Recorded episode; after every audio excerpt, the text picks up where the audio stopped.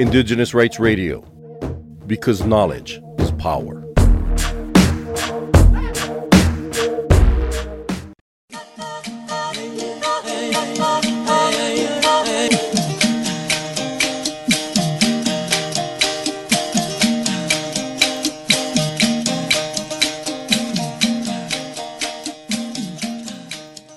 नमस्कार म कुमार यात्रु अनि म डोल्मा शेर्पा। आदिवासी जनजातिसँग सरोकार राख्ने रेडियो कार्यक्रम हामी आदिवासीको नयाँ श्रृङ्खलामा आज पनि तपाईँको रेडियो सेटमा हामी आइपुगेका छौँ। इन्डिजिनियस कम्युनिटी रेडियो नेटवर्कले काठमाडौँमा तयार पारेको यो कार्यक्रम तपाईँले सुनिरहनु भएको यस रेडियो स्टेसन लगायत देशैभरका विभिन्न एफएम रेडियोबाट एकसाथ प्रसारण भइरहेको छ। यो कार्यक्रम स्वतन्त्र सञ्चार संस्था इन्डिजिनियस मिडिया फाउन्डेसन र इन्डिजिनियस राइट्ससँगको सहकार्यमा उत्पादन भएको हो। हामी आदिवासी रेडियो कार्यक्रममा आदिवासी जनजातिका ज्ञान सिप तथा अधिकारका बारे विशेष चर्चा परिचर्चा गर्दै आएका छौँ।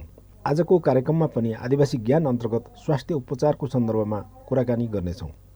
यदि तपाईँ पनि हाम्रो कार्यक्रममा जोडिन चाहनुहुन्छ भने तपाईँको चोटिलो प्रतिक्रियाको हामी अपेक्षा गर्दछौँ।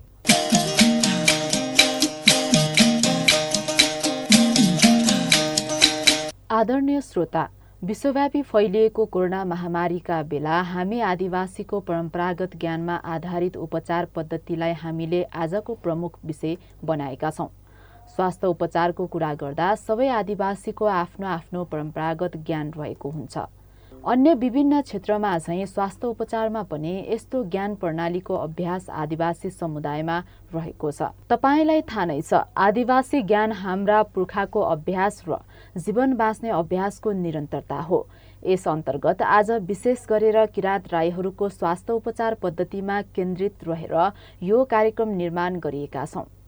किराँत राईहरूको स्वास्थ्य उपचार सम्बन्धी परम्परागत अभ्यासमा प्रवेश गर्न अगाडि एकैछिन किराँत राईहरूको यो संक्षिप्त परिचय। किराँत राई भन्नाले किराँतभित्रका चारवटा जाति मध्येमा राई एउटा पर्छ र राईभित्र चाहिँ अहिलेसम्म छब्बिसवटा भाषा भाषीहरू रहेका छन्। छब्बिसवटा भाषाहरू बोल्ने जातिहरू रहेका छन्। त्यसमध्येमा हामी बान्तावा एक रहेको छौँ जस्तै चामलिङ खालिङ कुलुङ थुलुङ दुमी नाछिरिङ सबै पर्छन्। उहाँ हुनुहुन्थ्यो सहकर्मी रिता राई राराहाङ। किरात राई जातिको परिचय प्रस्तुत गर्दै नेपालको पूर्वी भूभागमा मूल थाथलो बनाएर बसोबास गरिरहेका यी आदिवासी किरात राईहरूको परम्परागत आदिवासी ज्ञानमा आधारित उपचार पद्धति चाहिँ कस्तो छ त? यो प्रश्न आदिवासी अभियान्त तथा संस्कृतिविद डाक्टर भक्त राईलाई मैले राखेकी थिएँ।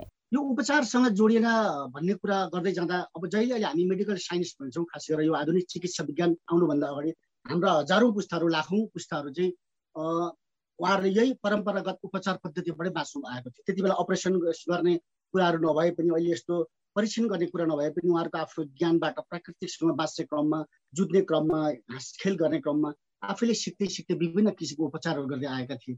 र तिनै परम्परागत ज्ञानहरू चाहिँ उपचार पद्धतिहरू चाहिँ एक पुस्ताबाट अर्को पुस्ता सिक्दै हस्तान्तरण गर्दै अहिलेसम्म आधुनिक चिकित्साको जमानासम्म पनि हामीले त्यो प्रयोग गरिरहेका छौँ र त्यसको निरन्तरता यद्धावधि पाउन सकिन्छ। त्यसैले अब यहाँले भने जस्तो खास गरेर हाम्रो आदिवासीहरूको विभिन्न खाले ज्ञानहरू मध्ये एउटा उपचार पद्धति पनि एउटा महत्त्वपूर्ण ज्ञान हो। र यो उपचार पद्धति पनि एउटा तन्त्र मन्त्रद्वारा गरिने उपचार पद्धति र एउटा जडीबुटीद्वारा गरिने उपचार पद्धति। डाक्टर राईले भन्नुभए चाहिँ हाम्रो परम्परामा स्वास्थ्य उपचार दुई प्रकारले हुने गरेको छ जसलाई झारफुक भनिन्छ तर झारफुक आफैमा दुई फरक विधा हो। झार अर्थात् जडीबुटी र फुक भनेको तन्त्र मन्त्रको विधि। तपाईँका गाउँघरमा पनि यस्तो विधि पक्कै हुनुपर्दछ। इलाममा रहनुभएकी सहकर्मी रिता राई रारहाङ पनि आफ्नो गाउँघरमा यो विधि सक्रिय रहेको बताउनुहुन्छ। एकदमै हाम्रो गाउँतिर चाहिँ परम्परागतै छ अहिले पनि। र खासै धेरै हस्पिटल पनि जाँदैन। र हस्पिटल गयो भने पनि के हुन्छ भने यदि खुट्टा भाँच्यो भने पनि हस्पिटल एक्सरे गर्न मात्रै जान्छ। हाम्रोतिर झारपात एकजना बडा बाउ हुनुहुन्छ हाम्रो भाषामा देवा देवा हुनुहुन्छ। उहाँले सम्पूर्ण उपचार गर्नुहुन्छ। सर्पले ठुँगेकोदेखि लिएर भाँचिएको अनि त्यसपछि ग्यास्ट्रिकदेखि लिएर सम्पूर्ण उपचार उहाँले गर्नुहुन्छ।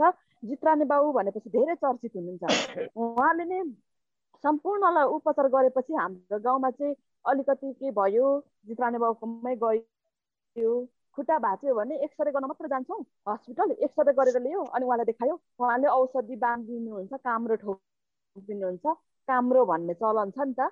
काम्रो ठोकिदिनुहुन्छ बाँसको के के बनाएर अनि खपेटाहरू बनाएर बाँसको चिरेर काम्रो ठोकिदिनुहुन्छ चट्टै निको हुन्छ।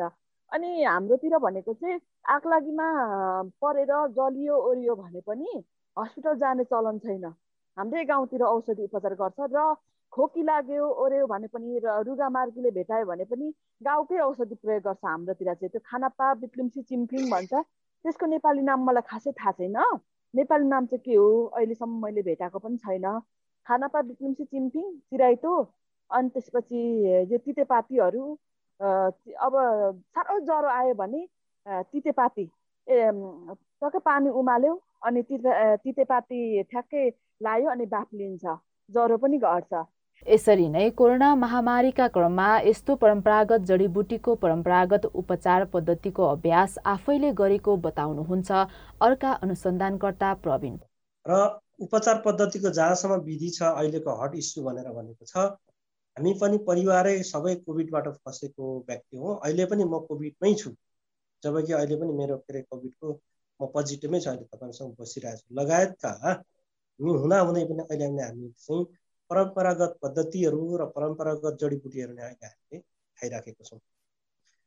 हामीले कन्फर्मेसनको लागि हामीले डक्टरी सल्लाह लिएर हामीले के अरे टेस्टहरू गरे तापनि उपचार पद्धति विधिहरू हामीले खाने भनेको जडीबुटी लगायतको आमाले बनाउनु भएको छ। आमाले हामी सबैले परिवारले खाइरहेको यो नै मेरो घरको आफै भयो भने एकातिर यो छ भने मेरै घरको अर्को भाउजू हुनुहुन्छ आफै माङ्पा हुनुहुन्छ उहाँले भएको जडी हामीलाई जडीबुटी र उपचार पद्धति विधि चाहिँ हामीलाई गरिराख्नु भएको छ। भने चाहिँ मैले देखेको भन्दा पनि हाम्रो आफैले प्र्याक्टिस गरिरहेको त्यसो भए अहिलेको कोरोना महामारीको विषम परिस्थितिमा परम्परागत औषधि उपचारमा नै भर पर्ने हो त। फेरि डाक्टर भक्त राई। अब अहिले मान्छेहरू कोभिडको लागि घरैमा घर जडीबुटी खाएर बस्दा हुन्छ भनेर एका थरी मान्छेहरू बसेको अवस्था छ। र अर्को थरी चाहिँ अहिले अस्पतालै जानुपर्छ। अहिलेको आधुनिक चिकित्सा पद्धतिमा नगेन हुन्न भन्ने पनि छ। यस्तो विषयमा यो बडो प्रासङ्गिक छ। यसको लागि मैले अघि भनेको थिएँ नेपालमा आदिवासीहरूको खास गरेर परम्परागत उपचार पद्धति दुई प्रकारको। एउटा तन्त्र मन्त्रद्वारा एउटा प्राकृतिक जडीबुटीद्वारा। अब तन्त्र मन्त्र भनेको के एकचोटि अलिकति छोटो यसको समीक्षा गरौँ किनभने आम दर्शकहरूलाई पनि थाहा हुन्छ। यो तन्त्र परम्परा भनेको अत्यन्तै प्राचीन परम्परा हो खास गरेर दक्षिण एसियामा। र यो परम्परा चाहिँ आर्यहरू भारतीय उपमहाद्वीपमा आउनुभन्दा अगाडिदेखि नै यहाँका रैथाने जातिहरू खास गरेर किराँतीहरू त्यति बेला तत्कालीन सभ्यतामा यहाँका रैथाने जातिहरूमा प्रचलित थियो। र त्यही तन्त्र परम्पराको आधारमा अहिले हामी बोनिजम भन्छौँ बोन दर्शन पनि खडा भए। र जब आर्यहरू यस भारतीय उपमहाद्वीपमा अथवा खास गरेर गङ्गाको तटमा आएपछि किराँतीहरूबाट मौखिक परम्परा अर्थात् त्यो उनीहरूसँग समागम भए भेटघाट भए युद्ध भए लडाइँ भए त्यसपछि चाहिँ सिके उनीहरूले तन्त्र परम्परा र चारवटा वेद खास गरेर सबैभन्दा पुरानो ऋग्वेद ऋग्वेदमा खासै छैन यसमा। त्यसपछि यजुर्वेदमा पनि छैन सामवेदमा पनि छैन र अन्तिम वेद चारवटा मध्ये अथर्व वेदमा चाहिँ प्रशस्त मात्रामा जादु टुना मुना डायना त्यसपछि झारफुक तन्त्र परम्पराको बारेमा त्यहाँ लेखिएको छ। यसको अर्थ के हो भने अन्तिम अवस्थामा अन्तिम अवस्थामा सङ्कलन गरेको वेद अथर्व वेद हो। अथर्व वेदमा रहनु भनेको यो प्राचीन यहाँ रैथने जातिहरूबाट सिकेर उहाँहरूले सङ्कलन गरेको उपचार पद्धति भनेको अत्यन्तै प्राचीन परम्परा तन्त्र मन्त्र परम्परा भनेको त्यसो भए तन्त्र मन्त्र परम्परा भन्ने के हो त? तन्त्र परम्पराहरूलाई छोटोमा भन्ने हो भने तन्त्रको सिद्धान्तको बारेमा धेरैवटा ग्रन्थ किताब लेख्न सकिन्छ। छोटोमा भन्ने भने कुनै पनि लौकिक अथवा अलौकिक शक्ति सिद्ध प्राप्तिको लागि गरिने एउटा ध्यान अथवा उपासना हो। त्यो यसलाई छोटोमा भन्दाखेरि तन्त्र भनेको शास्त्रको रूपमा नै लिन्छ तर शास्त्र भन्दा पनि यसले कुनै पनि अलौकिक शक्ति खास गरेर लौकिक भन्दा अलौकिक शक्ति अथवा ईश्वरीय शक्ति अथवा देवदेवती देवदेवता अथवा भूतप्रेत जस्ता अलौकिक शक्तिलाई सिद्ध प्राप्तिको लागि गरिने तपस्या अथवा दान अथवा साधना भनेको तन्त्र हो। भने मन्त्र भनेको चाहिँ खास यसको छोटो अर्थ मनन गर्नु। त्यो मन्त्रहरू चाहिँ हामी गुनगुन गुन गरेर मनमा पनि वाचन गर्छौँ र उच्चारण अवयव उच्चारण अवयवलाई परिचालन गरेर अथवा वाचन दुवै तरिकाले गर्छौँ र मनन गर्नु भनेको चाहिँ त्यो एउटा साधना नै हो। त्यो पनि एउटा कुनै सिद्धि प्राप्तिको लागि गरिने साधना हो। तर मन्त्र भनेको लामो हुन्छ तन्त्र भनेको मन्त्र भनेको छोटो अथवा मन्त्रलाई सित प्राप्ति गर्न प्रयोग गरिने एउटा जुन हामी मन्त्र प्रयोग गर्छौँ त्यो मन्त्र चाहिँ साधना प्राप्त गर्नको लागि गरिने मन्त्रोच्चारण हो। त्यसो भए यिनीहरू कतिको साइन्टिफिक छ त? तन्त्र मन्त्रबाट गरिने उपचार पद्धति के विज्ञानसम्म छ त? यो अत्यन्त महत्त्वपूर्ण कुरा हो। वास्तवमा तन्त्र मन्त्र भनेको ध्वनिसँग सम्बन्धित छ। खास गरेर साङ्गीतिक भाषा भने रागसँग सम्बन्धित छ आलापसँग सम्बन्धित छ। अहिले हामी विभिन्न आधुनिक चिकित्सा पद्धति पनि हामी तपाईँको विभिन्न किसिमको सङ्गीत म्युजिक थेरापी भनेर गर्न थालिसकेका छौँ। हामी आवाजहरूबाट अत्यन्त धेरै पहिला अब हिन्दू संस्कृत बाङ्माया कुरा गऱ्यो भने श्रीकृष्णले बाँसुरी बजाउँदा मुरली बजाउँदा हजारौँ गोपी लिएर आउँथे भन्थे। हाम्रो यता मुन्दुममा भन्ने भने हाम्रो होप्पाछम भन्ने किराँतीहरूको एउटा गायन छ। त्यो गीत गाउँदा रुखहरू जोल्ठिन्थे एक आपसमा छुट्थे।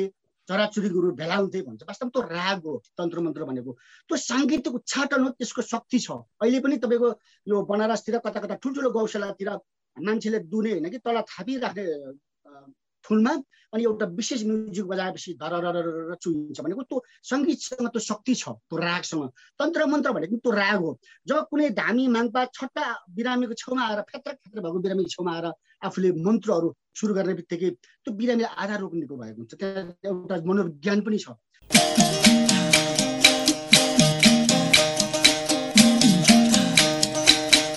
आदिवासी ज्ञानका धेरै पाटाहरू हुन्छन्। औषधीय उपचार पद्धतिमा पनि हाम्रो मौलिक विधि रहेको हुन्छ। यो ज्ञानको भविष्यमा पुस्ता हस्तान्तरमा पनि समस्या रहेको छ। पुस्ता हस्तान्तरका लागि ज्ञानको संरक्षण अनिवार्य हुन्छ। यो कसरी सम्भव छ त? यही विषयमा यहाँ चर्चा गर्न लागेका छौँ। नेपालको मात्र नभएर विश्वकै आदिवासीहरूको आफ्नै परम्परा र ज्ञानहरू हुन्छन्। यस्तो ज्ञान पुस्तान्तरणको प्रक्रियामा बाँचेको हुन्छ। तर यस्तो ज्ञान संरक्षण हुन नसकेर लोप हुँदै गएको छ। कति ज्ञान त लोप पनि भइसकेको छ। किराँत राईहरूको परम्परागत ज्ञान कसरी संरक्षण गर्ने होला? यो प्रश्न हामीले सांस्कृतिक अभियन्ता प्रवीण पुमालाई राखेका थियौँ। पहिलो नम्बरमा चाहिँ सम्बन्धित मान्छेलाई नै चेतना हुनु पर्यो। कि चेतना किन हुनु पर्यो भने यो हाम्रो ज्ञान हो र हामीले यसलाई बचाउनु पर्छ भन्ने ज्ञान हुनु। पहिलो नम्बरमा। दोस्रो नम्बरमा ती चेतना भइसकेपछि चाहिँ त्यसको थप अध्ययन अनुसन्धान गरेर त्यो ज्ञानहरूलाई चाहिँ हामीले ए दुई तरिकाले गर्न सक्यो। एउटा अध्ययन अनुसन्धान गरेर प्रकाशनमा ल्याउने। दोस्रो जसले पुर्खाहरूले अहिलेसम्म प्रयास गरिरहेको माङ्पाहरूले प्रयास गरिरहेको ज्ञानहरू पुर्खाहरूले के अरे त्यसलाई प्र्याक्टिसमा ल्याइरहेको ज्ञानहरूलाई चाहिँ पुस्ता हस्तान्तरण गर्दै जानु पर्यो। खास गरेर युवा पुस्ताले यस्तो ज्ञान सिक्नका लागि आफै अग्रसर हुनुपर्ने धारणा छ रिता राई राराहङको यो ज्ञान संरक्षणका लागि सरकारले पनि केही गर्न सक्छ थप भनाइ राख्दै डाक्टर भक्त राई। परम्परा ज्ञात ज्ञान भनेको यो देशकै राष्ट्रकै सम्पत्ति हो। एउटा भाषा मर्नु भनेको राष्ट्रिय सम्पत्ति मर्नु हो एउटा ज्ञान मर्नु भनेको त्यसो भएकोले यसलाई सबभन्दा पहिला सरकारी तहबाट अहिले नेपालमा तिनवटा सरकार छ सङ्घीय सरकार प्रदेश सरकार र स्थानीय सरकार। स्थानीय सरकारले आफ्ना प्रत्येक आफ्ना वडाहरूमा कतिवटा वडा छ आफ्नो पालिकाभित्र त्यो पालिकामा बसोबास गर्ने जाति जात जाति कति छन् र त्यो भित्रको परम्परागत उपचार पद्धति के छ उनीहरूले अभिलेखन गर्नु पर्यो अनुसन्धान गराउनु पर्यो। र त्यो परम्परागत उपचार पद्धतिलाई चाहिँ उहाँहरूले अभिलेखन गरेर मेरो क्षेत्रमा चाहिँ यो यो जात जातिको उपचार पद्धति यो छ तामाङले यसरी गर्छन् मगरले यसरी गर्छन् क्षेत्रले यसरी गर्छन् थारूले यसरी गर्छन् जुन जाति बस्छन् उहाँहरूको उपचार अभिलेखन गरेर उहाँहरूलाई तालिम दिनु पर्यो। एउटा महत्त्वपूर्ण कुरो के हो भने अहिले ग्रामीण बस्तीमा अहिले पनि जानुहोस् तपाईँको विश्वको सबैभन्दा शक्तिशाली डाक्टर गए पनि उसलाई पत्याउँदैन नजिकको धामीले पत्याउँछ विश्वास गर्छ। अथवा गए पनि पहिला देखाएर मात्रै जाने। भनेपछि हाम्रो धामी झाँक्रीलाई पनि अलिकति विज्ञान सम्बन्ध गर्नलाई के गर्नु पर्ने तपाईँले झारफुक मात्रै गर्ने होइन? यो यो औषधि गर्ने उहाँहरूलाई पनि हामीले जडीबुटी जाने चिजहरूको तालिम दिनु पर्यो। कति जान्नुहुन्छ? उहाँले अङ्ग्रेजी जानुपर्छ भने छैन। हाम्रा हर्सहरू सम्बन्धी ज्ञान दिनु पर्यो जसलाई जान्दैन भने।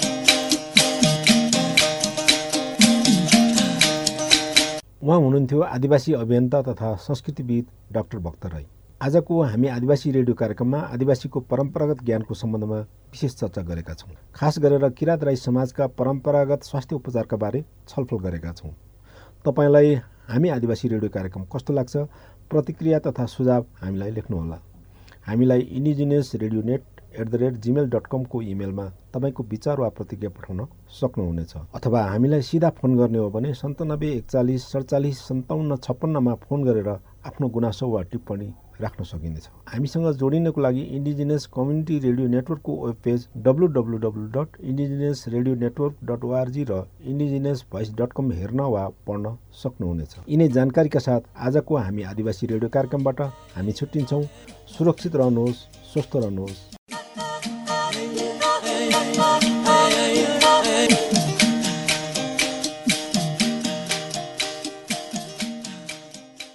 For more on indigenous rights, visit cs.org/rights.